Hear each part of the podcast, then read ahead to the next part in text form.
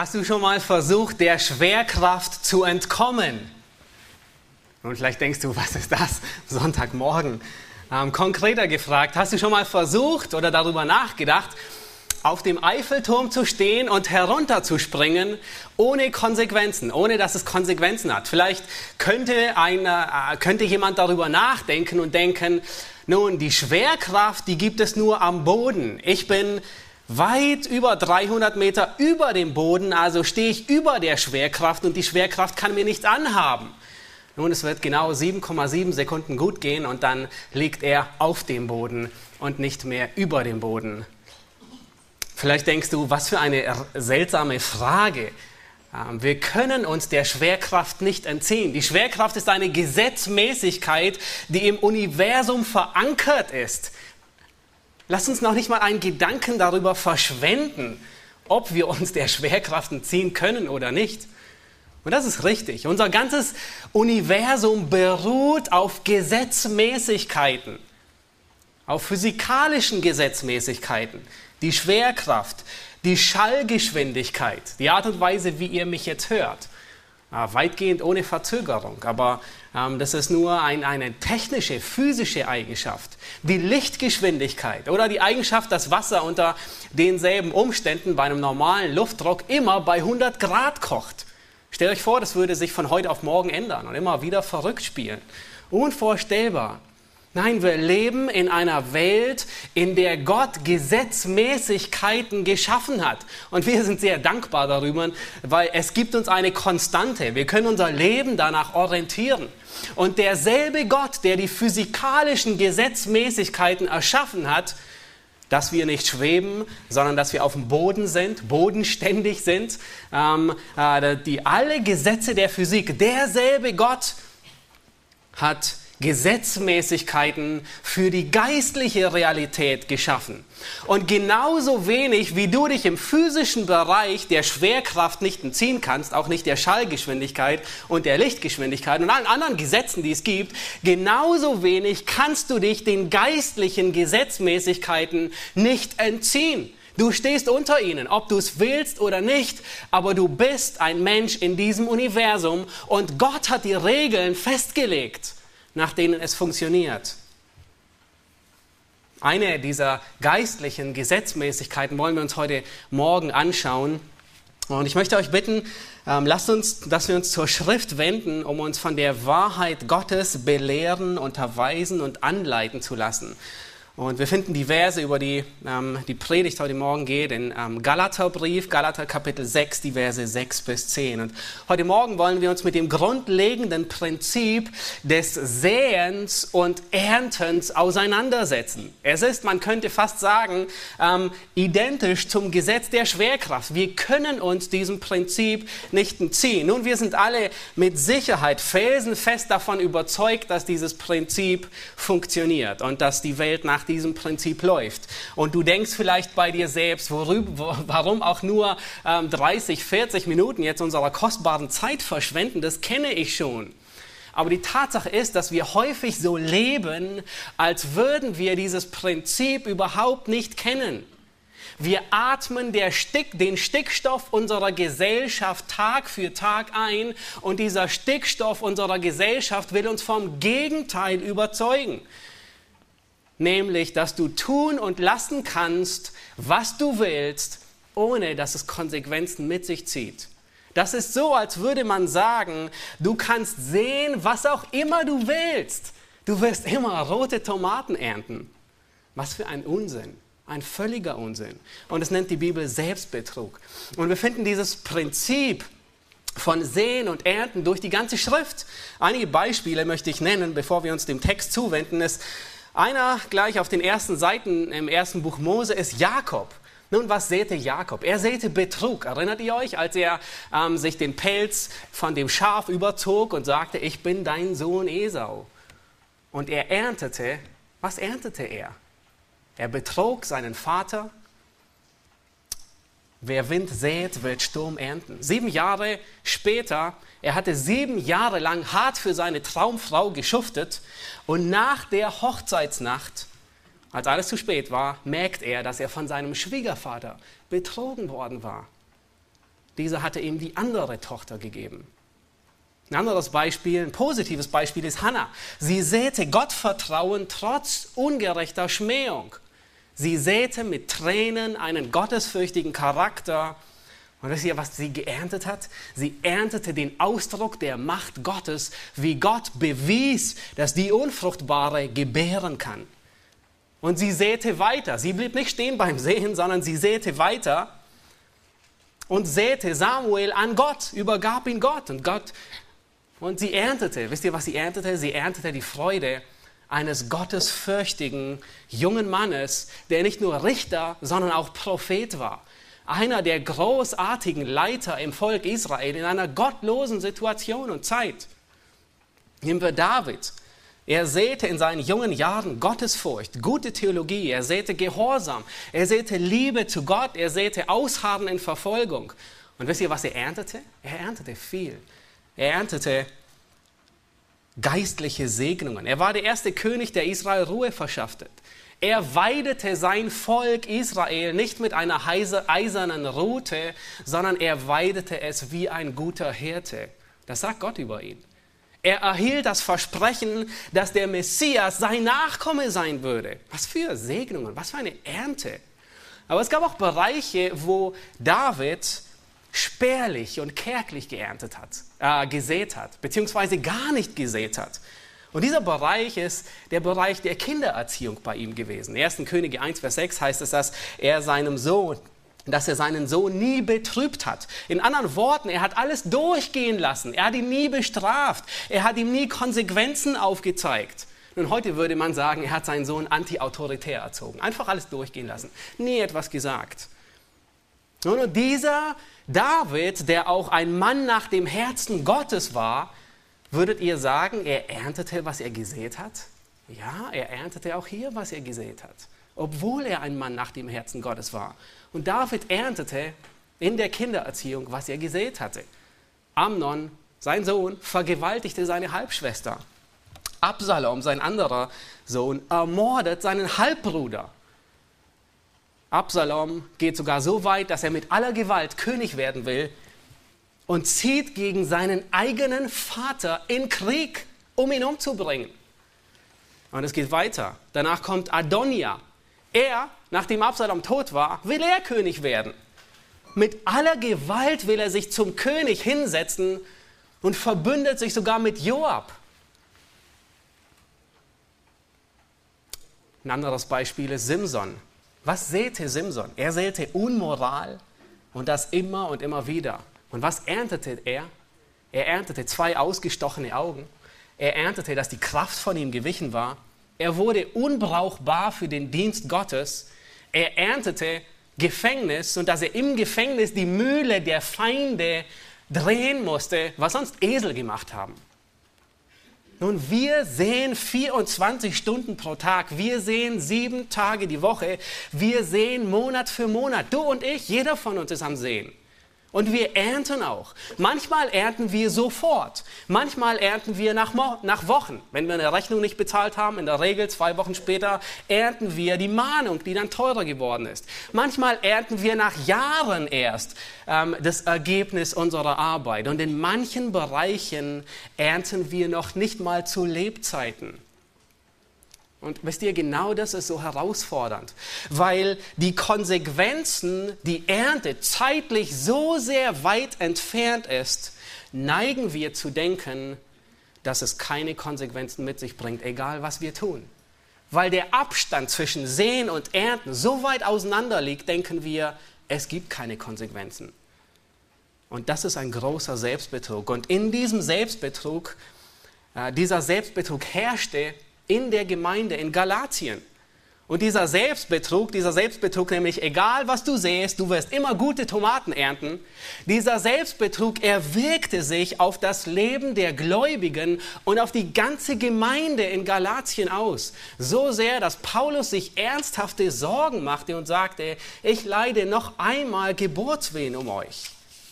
Das heißt, es macht einen Unterschied dieses Prinzip des Sehen und Erntens zu befolgen und nicht zu befolgen. Nun lasst uns uns den Bibeltext anschauen. Galater 6, Vers 6 bis 10. Ihr habt ihn sicherlich schon aufgeschlagen und könnt kaum warten. Ähm, und ich lese ab Vers, 10 bis, ab Vers 6 bis Vers 10. Wer im Wort unterrichtet wird, der gebe dem, der ihn unterrichtet, Anteil an allen Gütern. Ehrt euch nicht, Gott lässt sich nicht spotten, denn was der Mensch sät, das wird er auch ernten. Denn wer auf sein Fleisch sät, der wird vom Fleisch, vom Fleisch Verderben ernten. Wer aber auf den Geist sät, der wird vom Geist ewiges Leben ernten. Lasst uns aber im Gutes tun nicht müde werden, denn zu seiner Zeit werden auch wir ernten, wenn wir nicht ermatten. So lasst uns nun, wo wir Gelegenheit haben, an allen Gutes tun, besonders aber an den Hausgenossen des Glaubens. Das Thema heute Morgen ist das biblische Prinzip über Sehen und Ernten. Und wenn ihr das Wochenblatt vor euch habt, dann findet ihr dort die Gliederung. Wir werden in drei Schritten durchgehen. Der erste Punkt ist eine ernste Warnung und den finden wir in Vers 7a. Ähm, der zweite Punkt, ein unwandelbares Prinzip, Vers 7b, ein unwandelbares Prinzip. Und der dritte Schritt ist dann eine vielfältige Anwendung. Und da werden wir uns insbesondere die Verse 6, 8, 9 und 10 ansehen. Und wir wenden uns ähm, dem ersten Punkt zu, eine ernste Warnung. Und ich lese nochmal den ersten Teil von Vers 7a. Da sagt Paulus, irrt euch nicht, Gott lässt sich nicht spotten. Nun, irrt euch nicht, Paulus, es ist, als würde, als würde jemand euch sagen, du betrügst dich.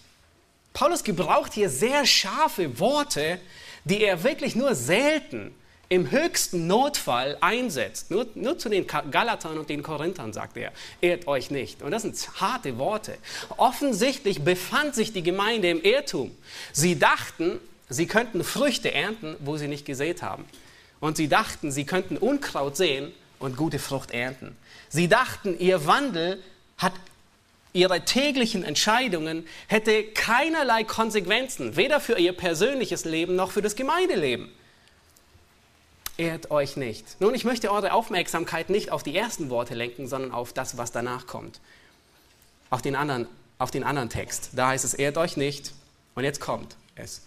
Gott lässt sich nicht spotten denn was der Mensch sät, das wird er auch ernten.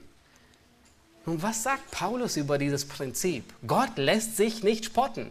Und, und er sagt, dieses Prinzip, es wurzelt, es stammt aus dem Charakter Gottes. Dieses Prinzip des Sehens und Erntens ist verwurzelt in Gott. In anderen Worten bedeutet es, wenn du denkst, dass du sehen kannst, was auch immer du willst, und es hätte keine Auswirkungen auf dein Leben, dann machst du dich über Gott lustig. Nur nochmal zum Zuhören. Wenn du denkst, du könntest tun und lassen, was du willst, ohne dass es Konsequenzen mit sich bringt, dann lästerst du Gott, dann machst du dich über Gott lustig. Das ist, was Paulus hier sagt. Paulus gibt dem Prinzip solchen Stellenwert, dass er sagt, immer wenn du dieses Prinzip missachtest, begehst du Gotteslästerung. Wenn du sagst, es ist gleichgültig, was ich sehe und ich werde immer nur Gutes ernten, dann lästerst du Gott. Paulus sagt, Gott lässt sich nicht spotten. Nun, vielleicht hast du auch schon mal darüber nachgedacht, wenn wir, wenn wir an Achan denken, dieser eine Mann, der in Josua erwähnt wird und, und auf grausame Art und Weise stirbt, vom ganzen Volk gesteinigt. Und vielleicht hast du auch schon darüber nachgedacht und dachtest, so kleinkariert. Ist es nicht? Ich meine, er hat nur einen babylonischen Mantel gestohlen, ein wenig Silber und ein Goldbarren. Was macht das schon aus? Es wäre sowieso alles in den Trümmern begraben worden. Warum hat Gott diesen armen Mann so sehr gerichtet? Nun, wahrscheinlich hat Achan gedacht, ach, der eine kleine Diebstahl, er wird keine Konsequenzen mit sich bringen. Ich meine, was, was tut es schon zur Sache? Ein bisschen, niemand sieht mich, keiner erfährt etwas es wird keine Konsequenzen haben. Nun Frage an dich.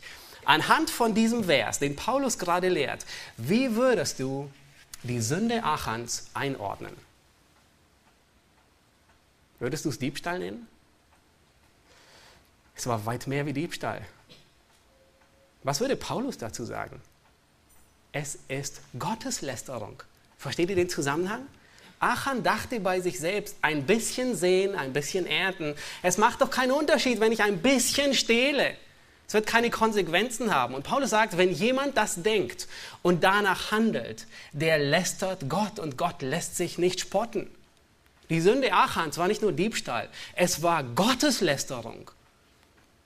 Nun, vielleicht läuft es dir heiß und kalt den Rücken hinunter. Das ging mir bei der Predigtvorbereitung einige Male so.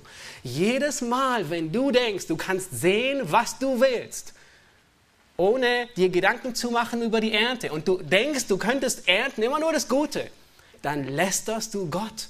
Dann ist es, als ob du Gott die Nase rümpfst.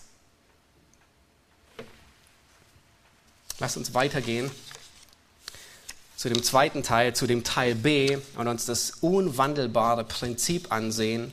Sagt Paulus, Vers Galater Kapitel 6, Vers 7b, denn was der Mensch sät, das wird er auch ernten. Und wir haben gesehen, dieses Prinzip, es, es stammt aus dem Charakter Gottes. Und wichtig zu beobachten, Paulus, er spricht hier nicht primär, er spricht hier nicht über Gläubige und Ungläubige, er lässt es ganz außen vor, sondern er spricht von einem allgemeinen Prinzip, das auf jeden Menschen zutrifft, egal ob gläubig oder ungläubig. Paulus macht danach ein paar spezifische Anwendungen für Gläubige, aber dieses Prinzip ist für jeden Menschen. Und wir finden dieses Prinzip durch die ganze Schrift. In Sprüche 22, Vers 8 steht, wer Unrecht sät, wird Unheil ernten. In Hiob 4, Vers 8 heißt es, die Unrecht pflügen und die Unheil sehen, die ernten es auch. Genau dasselbe Wort. Hosea 8, Vers 7, den Wind sehen sie und Sturm werden sie ernten. Dieses Prinzip wird deutlich durch die ganze Schrift. Was ein Mensch sät, das wird er ernten. Und Paulus gebraucht hier eine Metapher, die einfacher zu verstehen wirklich nicht sein könnte. So einfach zu verstehen. Jeder, jedes Kleinkind weiß, was man sieht, das wird man ernten. Nun stell dir vor, du hast ein, du hast ein neues Gartenbeet und du willst dort Tomaten anpflanzen. Und du willst keine Tomaten aus Holland, ähm, Tomaten, die nur im Gewächshaus aufwachsen, wo sie ihr ganzes Leben lang nie Erde sehen und immer nur abgemessen eine Nährstofflösung ähm, äh, infiltriert bekommen, sondern du willst wirklich Tomaten aus deinem eigenen Garten, die Boden sehen und die Erde sehen und die, die mit äh, normaler Sonne aufwachsen. Und du gehst in das Gartencenter, um Samen für Tomaten zu kaufen. Und dort findest du viele Samen und äh, da, da, lächelt dich eine Packung an, ähm, weil, weil ein tolles Bild draufsteht. Rote, große, fleischig, saftige Tomaten. Nun, und du denkst, die will ich, die will ich ernten, die will ich sehen und die will ich ernten. Nun, nun kommt die Ernte und auf einmal, oh Schreck, lass nach, sind es gelbe, kleine Tomaten. Nun, was ist geschehen? Was ist geschehen?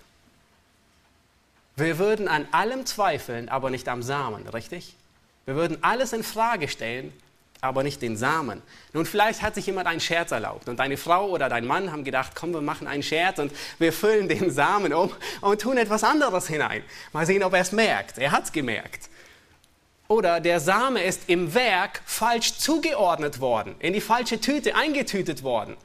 Ein Programmierfehler oder was auch immer der Fall war. Oder der Mann ist mit einem schlechten Fuß aufgestanden. Oder es war der 1. April. Nun, was würden wir nie tun? Wir würden niemals den Samen hinterfragen, richtig? Weil wir wissen, hätten wir roten Samen von roten, saftig, fleischigen Tomaten gesät, dann wären auch rote Tomaten gewachsen. Aber offensichtlich war der Same von gelben, kleinen Tomaten und nicht von roten, großen Tomaten. Und dieses Prinzip, das ist uns so, so Teil von uns, dass wir es überhaupt nicht hinterfragen. Aber wir leben, als würden wir es nicht kennen. Was du säst, das wirst du ernten. Dieses Prinzip zu ignorieren wäre, als würdest du sagen, oh, weißt du was, die Schwerkraft, die tut mir überhaupt nicht zur Sache. Ich springe vom Eiffelturm. Ich stehe über ihr. Was für ein Schwachsinn. Was für ein Irrsinn. Jeder von uns lebt unter diesem Prinzip. Und wir leben in einer Gesellschaft, die uns vom Gegenteil überzeugen will. Unsere Gesellschaft will uns nicht davon überzeugen, dass ein Mensch erntet, was er gesät hat, sondern unsere Gesellschaft, ähm, der, der Stickstoff, den wir einatmen, ist folgender. Ein Mensch ist immer das Opfer der Natur. Er ist ein Opfer seines Temperaments. Sein Temperament ist mit ihm durchgegangen. Seine Umwelt war schlecht. Er hatte eine schlechte Kindheit oder seine Eltern waren schlecht. Nein, die Bibel, die lehrt uns genau das Gegenteil. Ein Mensch erntet, was er zuvor gesät hat. Und das trifft immer ein. Andernfalls würde Gott sich lustig machen. Nun, manchmal führt Gott sein Gericht nicht sofort aus. Manchmal lässt er sich Zeit. Aber das Gericht folgt immer. Und diese gefährliche Ansicht, der, dieser Stickstoff, den wir einatmen in unserer Gesellschaft, der macht sich auch unter Christen breit. Und sicherlich habt ihr den Satz schon gehört und vielleicht selbst habt ihr den Satz auch schon gedacht, ach, Gott wird mich sicherlich verstehen. Habt ihr den schon gedacht? Damit meint man nichts anderes. Meine Umstände sind schuld daran, dass ich diese oder jene Entscheidung treffe.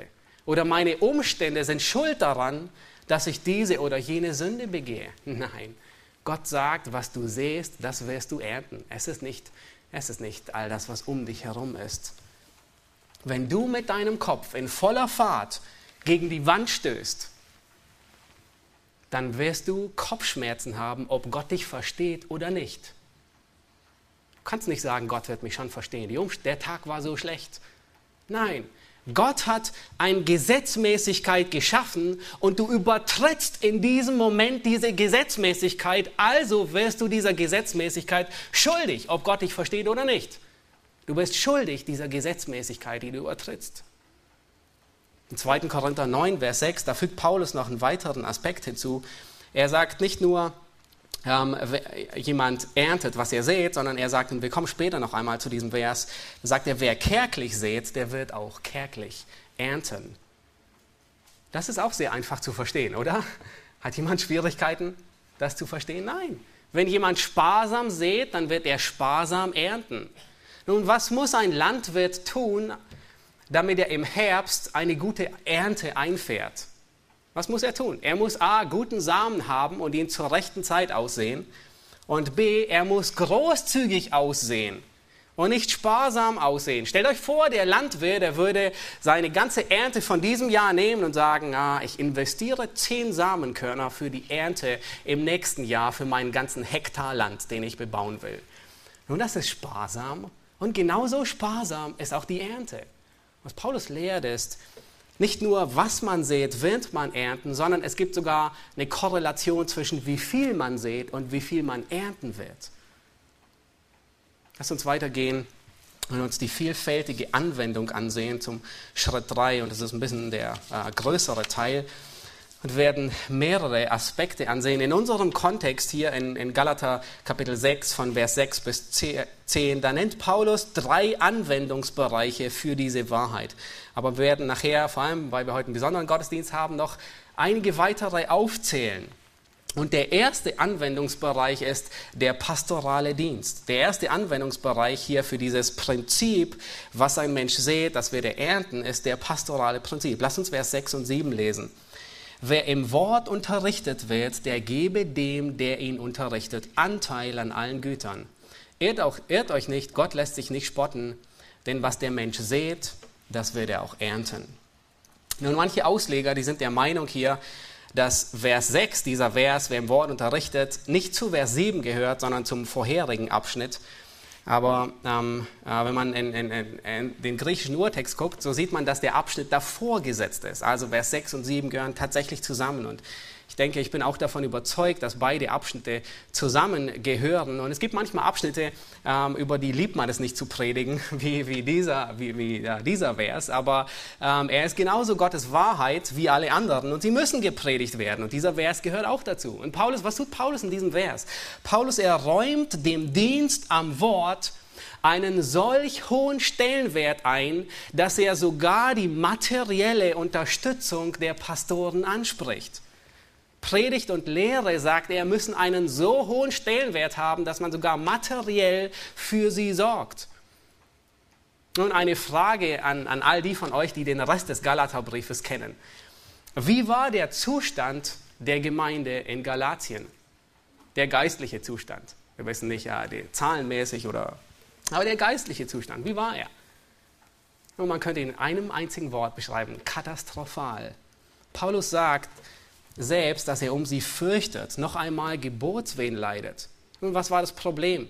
Offensichtlich schätzten die Galater den Lehrdienst nicht, offensichtlich unterstützten sie den Lehrdienst nicht. Und die Frucht davon ernteten sie gerade. Eine katastrophale Gemeinde. Die Gemeinde lag brach, die Gemeinde stand in Gefahr, vom Evangelium abzuirren. Sie hatten schlecht gesät, oder man könnte auch sagen kärglich gesät, und sie haben kärglich geerntet. Ein katastrophaler Zustand der Gemeinde. Nun, die Mitglieder unserer Gemeinde, sie wissen, dass es bei uns nicht so ist und das ist gut so. Und äh, alle anderen, äh, wir, äh, wir wollen nicht dem schlechten Vorbild der, der Gemeinde in Galatien nachfolgen, sondern dem guten Vorbild. Wir wollen das umsetzen, was hier steht. Ähm, und wir, wir unterstützen unsere Pastoren. Wir wollen ihnen freie Zeit schaffen, wo sie sich dem Studium des Wortes und, dem, und, und des Gebetes ähm, widmen. Und ich bin davon überzeugt, dass ein großer Teil der Segnungen, die wir als Gemeinde, als ECG Hellersdorf ähm, ernten, davon kommen, von dem Sehen kommen.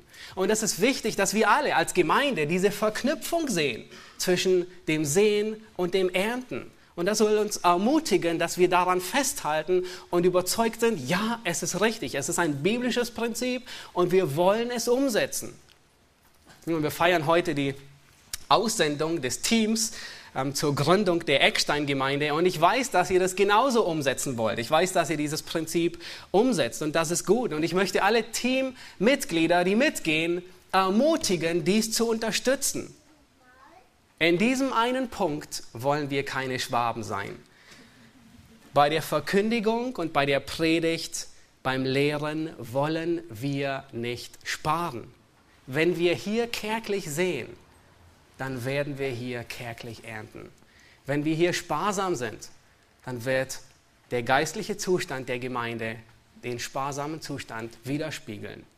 Nun, durch die Bibelschule haben wir immer wieder mit Schülern aus vielen Gemeinden zu tun und es ist so traurig zu sehen, wie wenig Gemeinden dieses Prinzip umsetzen. Und ich bin mir sicher, das ist einer der Gründe, warum der geistliche Zustand äh, grundsätzlich der Gemeinden in Deutschland so miserabel ist und häufig und heruntergekommen ist. Und in den seltensten Fällen liegt es nicht an den Finanzen, sondern in den meisten Fällen liegt es daran, dass man denkt, es macht keinen Unterschied. Dass man denkt, es ist gleichgültig, was man sieht, und man erntet immer nur Gutes. Und das macht es nicht. Und Gott lässt sich nicht spotten. Was ein Mensch sät oder was die Gemeinde sät, das wird die Gemeinde ernten. Das wird ein Mensch ernten. Eine Gemeinde, die großzügig ihre Lehrer unterstützt, wird Gott reich segnen. Und das sage ich für unsere Gemeinde und das sage ich in Bezug auf die, ähm, auf die Gemeindegründung, die Eckstein-Gemeinde. Und ich weiß, ihr wollt dieses Prinzip umsetzen und das ist gut. Und ich möchte alle ermutigen, die mitgehen, es weiter zu unterstützen und mitzutragen. Nun, ein anderer Bereich, den Paulus hier anspricht, ähm, finden wir in Vers 8. Und das ist der Bereich, er wendet dieses Prinzip, was ein Mensch sät, das wird er ernten, auf die Heiligung und die Errettung an. Lass uns Vers 8 lesen. Denn wer auf sein Fleisch sät, der wird vom Fleisch Verderben ernten. Wer aber auf den Geist sät, der wird vom Geist ewiges Leben ernten. Und hier beschreibt Paulus in gewisser Weise zwei Ackerfelder. Sie liegen rechts und links neben der Straße, auf der ein Gläubiger seinen Wandel entlang geht. Und die Hausnummer von dem einen Ackerfeld, die lautet Fleisch. Und die Hausnummer von dem anderen Ackerfeld lautet geistlich. Ähm, auf dem einen Ackerfeld ist es das Fleisch, das zu Hause ist. Es ist die Behausung der Sünde, die im Leben der Gläubigen übrig geblieben ist. Nun mal stellt sich die Frage, wie um alles in der Welt. Nun, die Schlacht, die ist geschlagen, der Kampf ist in Christus gewonnen, ähm, der Feind ist besiegt, aber es sind immer noch die letzten überlebenden Soldaten, die haben sich verschanzt und wollen das Feld nicht rauben. Auf der anderen Seite ist das geistliche Feld, wo ein Mensch wirklich versucht, Gott wohlgefällig zu wandeln und seinen Willen zu tun weil er im Ebenbild Christus neu geschaffen ist. Und jeder Gläubige kennt dieses Spannungsfeld. Und Paulus, er spricht es hier an. Tagtäglich bewegen wir uns in diesem Spannungsfeld. Auf der einen Seite das Begehren des Fleisches in jeder Hinsicht und auf der anderen Seite der Geist, der auf das Gute bedacht ist. Nun, was meint Paulus mit den Worten hier, dass er sagt, wer auf das Fleisch sät und wer auf den Geist sät? Wie können wir auf das Fleisch sehen und wie können wir auf den Geist sehen? Nun, um das zu verstehen, müssen wir ein paar Verse zurückgehen und ihr könnt es, wir haben äh, nicht die Zeit jetzt dazu ausgiebig darüber nachzudenken, aber ihr könnt es in den Hauskreisen tun.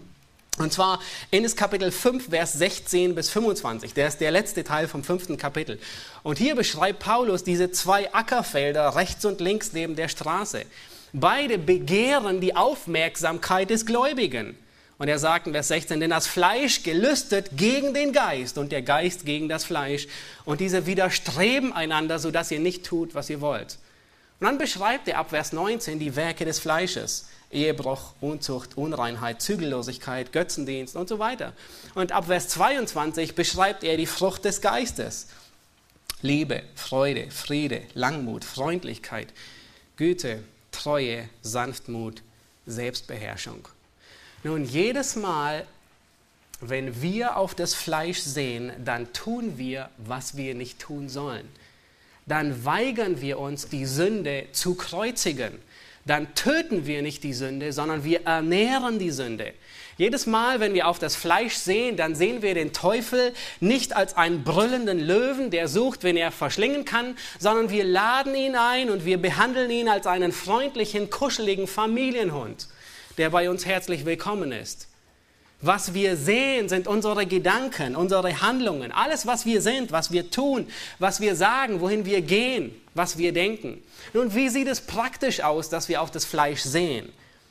Ich sehe auf das Fleisch, wenn ich in meinen Gedanken Groll hege. Ich sehe auf das Fleisch, wenn ich in meinen Fantasien mit Unreinheit spiele. Ich sehe auf das Fleisch, wenn ich in Selbstmitleid versinke und schwelge. Ich sehe auf das Fleisch, wenn ich faul bin und wenn ich im Bett liege, obwohl ich auf sein sollte und entweder bei der Arbeit oder im Gebet sein sollte. Ich sehe auf das Fleisch, wenn ich nicht lese, was ich lesen sollte und wenn ich mich entscheide, das zu lesen, was ich nicht lesen sollte. Ich sehe auf das Fleisch, wenn ich in schlechter Gesellschaft verweile, wohl wissend, dass ich dem heimtückischen Einfluss nicht widerstehen kann. Ich sehe auf das Fleisch, wenn ich die Zeit vergeude und sie nicht auskaufe. Und der Feind unserer Seelen, er liebt es, uns mit belanglosen Dingen zu beschäftigen, sie zu liken oder zu disliken. Ich sehe auf das Fleisch, wenn ich mich in Situationen begebe, in denen das Risiko, in denen ich das Risiko eingehe, dass ich meine Selbstbeherrschung verliere. Und wenn ich weiß, dass ich in einer Situation die Selbstbeherrschung verliere, dann sehe ich auf das Fleisch, wenn ich dahin gehe. Ich sehe auf das Fleisch, wenn ich Philippa 4, Vers 8 nicht umsetze, wo Paulus sagt, dass wir über das nachsinnen sollen, was wahrhaftig, was ehrbar, was gerecht, was rein, was lebenswert, was wohllautend ist, was irgendeine Tugend oder etwas Lobenswertes ist.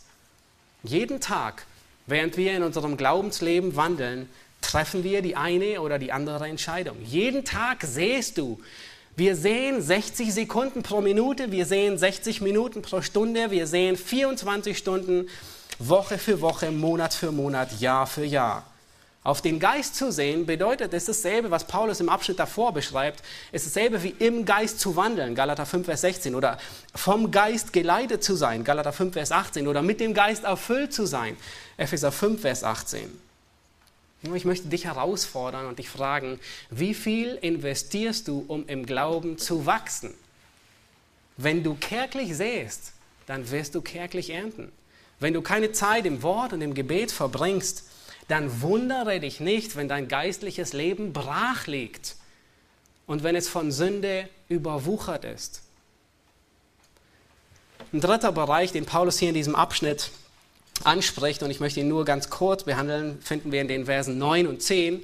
Und er sagt, das ist der dritte Aspekt, den er anwendet von diesem Prinzip. Er sagt, was ein Mensch sät, das wird er ernten. Und nun wendet er dieses Prinzip auf das gemeinschaftliche Leben in der Gemeinde an. Lass uns Vers 9 und 10 lesen. Hier sagt er, lasst uns aber im Gutes tun nicht müde werden, denn zu seiner Zeit werden wir auch ernten, wenn wir nicht ermatten. So lasst uns nun, wo wir Gelegenheit haben, an allen Gutes tun, besonders aber an den Hausgenossen des Glaubens. Paulus er beschreibt hier, ähm, wie wir sehen in der Gemeinschaft, im gemeinschaftlichen Leben der Gemeinde. Und er nennt hier die, die Zeitperiode, er nennt hier den Aspekt, wann wir Gutes tun sollen. Er sagt, Vers 10, wo wir Gelegenheit haben. Nur stell dir die Frage, wo hast du Gelegenheit zu investieren in die Gemeinde? Er nennt hier die Menschen, denen wir Gutes tun sollen. Er sagt allen, aber es gibt eine Priorität unter diesen allen. die Hausgenossen des Glaubens. Das heißt, die Priorität des Gutens ist vorwiegend Leute in unserer Gemeinde, Leute, ähm, die gläubig sind, Leute aus anderen Gemeinden, den Hausgenossen des Glaubens. Nun, genauso wie die Schwerkraft sich auf alle Gegenstände, für alle Gegenstände gilt, sie gilt für Menschen, sie gilt für Autos, sie gilt für Kulis, für Stühle, für die Schuhe, die ihr tragt, für alles. Genauso ist diese Gesetzmäßigkeit, was ein Mensch sät, das wird er ernten, gilt für alle Lebensbereiche. Es gibt weit mehr Bereiche, als die Paulus hier genannt hat. Und er nennt einen Bereich in einem anderen Brief, in 2. Korinther 9, Vers 6. Ich hatte die Stelle schon erwähnt. Und hier nennt er den Bereich des finanziellen Gebens. Und Paulus sagt hier in 2. Korinther 9, Vers 6, ihr könnt euch die Stelle notieren, das aber bedenkt, wer kärglich sät, der wird auch kärglich ernten. Und wer im Segen sät, der wird auch im Segen ernten. Paulus wiederholt hier das Prinzip und er fügt einen weiteren Aspekt hinzu. Er sagt nicht nur, was jemand sät, das wird er ernten, sondern wie viel jemand sät, so viel wird er ernten. Und ich möchte, bevor ich zum Schluss komme, noch auf einige weitere Aspekte, die es anwenden. Ein Bereich, den wir am Anfang gesehen haben, der häufig zu kurz kommt, ist der Bereich der Erziehung, wo dieses Prinzip so stark zum Tragen kommt. Das Prinzip, was du säst, wirst du ernten im Bereich der Kindererziehung, im Bereich der Jüngerschaft. Nun, da ist die Mutter, die gerne in die Kinder investiert, aber diese Arbeit wird überhaupt nicht wahrgenommen. Lebend gern würde sie einen geregelten Tagesablauf haben, nicht unbedingt um 6 Uhr aufstehen oder um 10 oder 12 zu Bett gehen. Lebend gern würde sie Anerkennung auf der Arbeit bekommen, anstatt die Verachtung ihrer Kinder oder äh, auch wenn sie das nur durch Zorn und Ungehorsam zum Ausdruck bringen. Lebend gern würde die Mutter ähm, für ihre Arbeit mit Scheinen statt Weinen belohnt werden. Also ich meine mit Geldscheinen statt Weinen entlohnt werden. Hier wird enorm viel gesät. Und leider erntet man die Früchte nicht unbedingt im nächsten Herbst. Auch nicht im Herbst, wenn sie zur Schule gehen. Auch nicht nach zwei Jahren, sondern wie jeder Landwirt wird auch hier auf Hoffnung gesät. Aber das ist ein wichtiger Aspekt. Dieses Prinzip des Sehens, was du siehst und wie viel du siehst, trifft auf jeden Bereich zu.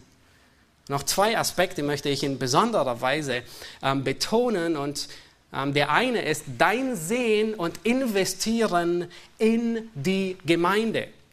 Nun, Frage an dich, hast du persönlich in deine Ortsgemeinde investiert? Gesät. Nun, bei manchen muss man fragen, was hast du gesät? Weil es nicht immer ganz klar, was gesät wurde. Sie denken, wenn Zwietracht gesät wird, das sei auch eine Art und Weise des Sehens, aber das ist kein gutes Sehen. Zwietracht, Neid und Streit sind nicht die Dinge, die wir wirklich sehen wollen in einer Gemeinde. Aber wenn du das sähst, dann wirst du das ernten. Wie war deine Aussaat in deine Gemeinde? Warst du sparsam? Warst du kärglich? Ist nach dem schwäbischen Modell gehandelt? Wie viel bist du bereit zu investieren? Und dieses anwendbar auf alle Dienstbereiche in der Gemeinde. Ich möchte dich ermutigen, reichlich zu sehen. Sehen macht Arbeit, sehen macht müde. Nun, welches ist die einfachere Arbeit beim äh, Sehen oder Ernten? sehen. Wisst ihr warum? Ernten macht auch Arbeit. Ernten ist harte Arbeit, aber bei der Ernte, da sieht man am Ende des Tages, was man in die Scheunen eingefahren hat. Und man isst davon sogar manchmal. Manchmal erntet man Obst vom Baum und genießt es gleich. Aber beim Sehen sieht man noch nicht, was gearbeitet wurde. Sehen ist die härtere Arbeit. Man sieht das Ergebnis nicht. Aber wenn du treu sähst, auch in deiner Gemeinde, in deinem Dienst, auch wenn man die Ernte noch nicht sofort sieht, möchte ich dich ermutigen, weiter zu sehen in deinem Dienstbereich, treu zu dienen und weiter zu sehen. Psalm 126, Vers 5 und 6, da heißt es, die mit Tränen sehen, werden mit Freuden ernten. Und immer wieder schlagt, schlagt alle Bibelstellen nach, die mit Sehen zu tun haben. Sehr häufig finden wir diesen Aspekt mit Tränen zu sehen sei es in der Kindererziehung, sei es in der Jüngerschaft, sei es im Bereich der Gemeinde. Ähm, sehen ist wirklich harte Arbeit. Sehen, da genießt man noch nicht die Früchte, sondern die harte Arbeit ist im Sehen. Die mit Tränen sehen, werden mit Freuden ernten. Wer weinend hingeht und den Samen zur Aussaat trägt, der kommt gewiss mit Freuden zurück und bringt seine Gaben. Es ist erstaunlich, dass so viele Himmelreichsgleichnisse immer etwas mit dem Sehen zu tun haben. Das bekannteste ist das Gleichnis vom vierfachen Ackerboden. Lasst uns den Dienst in unserer Gemeinde, den jeder von uns tut, nicht als lästige Arbeit ansehen, sondern lasst uns ihn ansehen als eine Aussaat für die Scheunen des Reiches Gottes. Wer im Segen sät, der wird im Überfluss ernten. Und teilweise ernten wir die Frucht unserer Arbeit schon hier auf Erden. Es kann auch sein, dass erst die nächste Generation nach uns die Frucht ernten wird. Aber spätestens im Himmel werden wir sehen, welche Ernte durch unser Sehen in die Scheunen des Reiches Gottes eingefahren wurde. Ich möchte dich ermutigen, lerne diesen Vers auswendig in der kommenden Woche. Wer kärglich sät, wird kärglich ernten.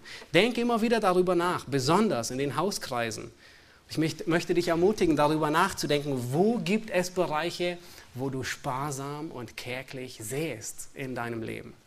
Nun, der zweite und letzte Bereich, den ich heute besonders betonen möchte, ist das Sehen und Investieren nicht nur in die Gemeinde, sondern das Sehen und Investieren als Gemeinde. Heute ist ein besonderer Gottesdienst. Wir feiern die Aussendung zur Gründung der Eckstein-Gemeinde in Berlin-Mitte. Und was wir heute tun, ist in gewisser, in gewisser Weise beides wir ernten, nämlich wir ernten, was seit Jahren gesät wurde. Ich meine, der Tag, warum wir ihn heute feiern, ist nicht einfach so entstanden, sondern es ist eine Ernte von all dem, was vorangegangen ist. Aber gleichzeitig sehen wir auch, es ist enorm viel Arbeit, die investiert wird. Enorm viel Arbeit, die für die, die gehen, investiert wird. Und es ist enorm viel Arbeit für die, die bleiben und die Lücken füllen. Es ist viel Arbeit und für manchen ist der Nutzen noch nicht so absehbar. Es ist schmerzhaft, treue Diener ziehen zu lassen. Gewohnte Abläufe ändern sich und so weit wie möglich ist für Ersatz gesorgt, aber dennoch bleiben Lücken offen. Aber es ist richtig. Nun stell dir einen Landwirt vor, der beim Aussehen, wenn er Samen aussehen soll, sagt er, ah, ich weiß nicht genau, wie das Wetter im kommenden Jahr wird. Vielleicht kommt Getreidebrand, Vielleicht wird es einen Tornado geben und die Ernte wird verwüstet. Vielleicht bekomme ich einen Bandscheibenvorfall und ich bin sechs Wochen aus dem Verkehr gezogen. Ich glaube, ich lasse es die Felder zu bestellen. Ich sehe einfach gar nicht aus. Wer weiß, was kommen wird.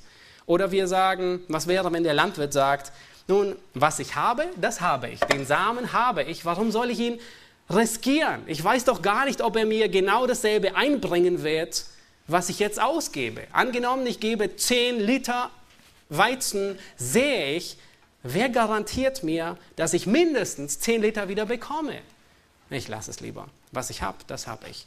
Nun klingen diese Einwände nicht, nicht plausibel und trotzdem wissen wir, wenn der Bauer nicht sät, wird er nichts ernten. Aber häufig sind wir, handeln wir genauso wie ein törichter Bauer. Und häufig sind es dieselben Einwände, die wir vorbringen. Es ist zu viel Aufwand. Werden wir das schaffen? Macht es überhaupt Sinn? Ist der Nutzen da sofort? Es wird auf Hoffnung gesät. Sehen ist mit Arbeit und Schmerz verbunden. Sehen ist die harte Arbeit, die unscheinbar ist. Man sieht sie nicht, aber sie muss gemacht werden. Sehen ist die Arbeit, die viel abverlangt, die viel kostet. Die Ernte sieht man sofort, aber beim Sehen sieht man gar nichts. Geht auf die Felder, die meisten sind schon bestellt und ihr seht nichts, obwohl gesät wurde. Wie wir bei Hannah gesehen haben, ist Sehen häufig mit schmerzhaften Arbeit verbunden, manchmal sogar mit Tränen. Und wir leben in einer Welt, in einer sündigen Welt, wo es Enttäuschung gibt. Aber stellt euch vor, Jesus hätte gesagt, oh Judas, er wird mich so oder so verraten. Ich werde gar nicht anfangen, drei Jahre lang in die Jüngerschaft investieren. Geschweige denn in Judas oder in die anderen überhaupt. Wisst ihr, welchen Gemeinden Paulus besonders dieses Prinzip des Sehens und Erntens schreibt und belehrt. Ich habe beide Stellen schon genannt. Der Gemeinde in Galatien und der Gemeinde in Korinth. Was waren die beiden Gemeinden? Es waren die Sorgenkinder von Paulus. Es gibt eine direkte Verbindung. Eine Gemeinde, die dieses Prinzip des Sehens und Erntens ignoriert, ist oder wird zu einer kränkelnden Gemeinde. Lasst uns als Gemeinde nicht dem schlechten Beispiel von Galatien und Korinth folgen, sondern lasst uns reichlich sehen in allen Bereichen, auch wenn es mit Arbeit verbunden ist. Sehen macht immer Arbeit. Aber dieses Prinzip Gottes ist unwandelbar. Irrt euch nicht. Gott lässt sich nicht spotten. Was ein Mensch sät, das wird er ernten. Amen. Lasst uns aufstehen und ich möchte zum Schluss beten. Himmlischer Vater, wir danken dir für dein Wort, das uns unterweist, das uns belehrt und Einsicht gibt, Herr.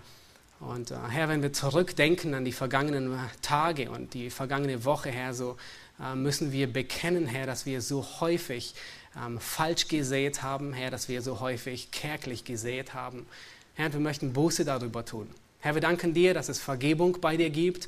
Wir danken dir, dass es ähm, Rettung gibt und Herr, wir möchten dich bitten, dass dieses Prinzip uns ähm, Tag für Tag und dass es uns durch Fleisch und Blut übergeht, dass wir uns bewusst sind, Herr, dass ähm, jeder Augenblick unseres Lebens, jedes Sehen, das wir tun, mit zur Ernte beiträgt. Hilf uns darüber nachzudenken. Herr, und ich möchte dich vor allem bitten, dass du uns Weisheit gibst, ähm, wie wir in deinem Wort lernen, die wir aus deinem Wort lernen, Herr, wie wir unser Leben weise führen. Herr, wir brauchen so viel Weisheit, um weise zu sehen. Und wir möchten dich bitten, Herr, dass wir in deinem Wort forschen, dass du uns überführst, dass du uns korrigierst. Und Herr, dein Wort belehrt uns und dafür danke ich dir. Herr, gib du Gnade, dass dieses Prinzip des Sehen und Erntens ein Prinzip ist, dessen wir uns stets bewusst wird. Hilf uns, dich zu fürchten. Hilf uns bewusst zu sein, dass das, was wir tun, unsere täglichen Taten Auswirkungen haben. Herr, wir wollen durch unser Leben, wollen wir dich ehren. Hilf uns fleißig zu sein und hilf uns nicht kärglich, sondern im Segen und im Überfluss zu sehen. Amen.